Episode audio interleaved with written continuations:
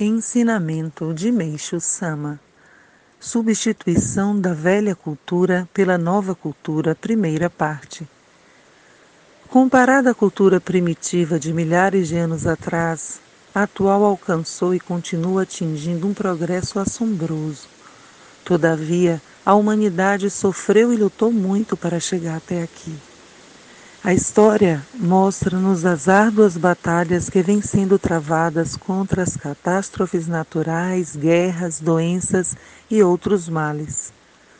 É desnecessário dizer que, por trás do objetivo de atingir o progresso, havia o desejo da humanidade de alcançar um mundo de eterna paz, em que todos possam viver felizes.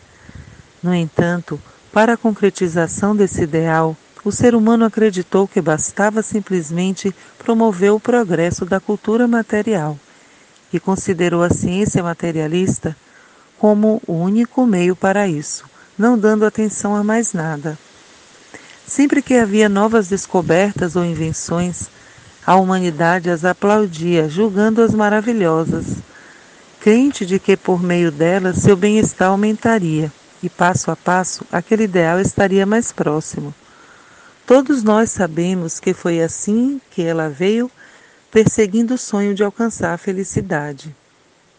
Dessa forma, com o progresso da ciência, chegou-se à descoberta da desintegração nuclear.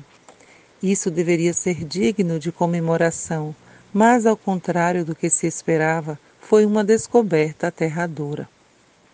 Aspectos positivos e negativos da energia atômica.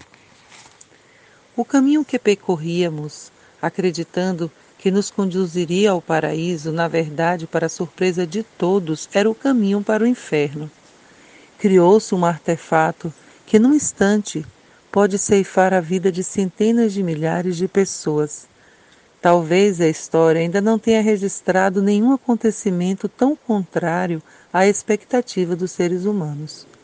Uma vez que a humanidade, ou mais especificamente os povos civilizados criaram a terrível bomba atômica, surgiu então o grande problema de precisarmos fugir a todo custo da ameaça que paira sobre nós. É realmente paradoxal. Contudo, pensando bem, trata-se de uma criação que em si mesma nada tem de temível, pelo contrário, é uma maravilha que vem contribuir para a felicidade do ser humano. Ela é apavorante porque pode ser empregada como instrumento de guerra. Mas, se for utilizada para a paz, será realmente uma grande descoberta para a humanidade. Seu emprego na guerra está baseado no mal, ao passo que sua utilização para a paz está fundamentada no bem. Logo, tal invenção pode tornar-se tanto um instrumento benéfico como maléfico. Nesse sentido, se a pessoa que o manipula estiver do lado do bem, não haverá nenhum problema. Evidentemente, o caso não é tão simples assim. Em termos concretos, é preciso transformar o mal em bem.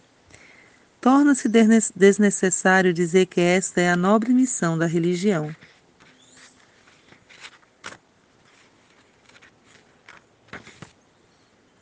Em 6 de setembro de 1950, retirado do livro Alicerce do Paraíso, volume 1.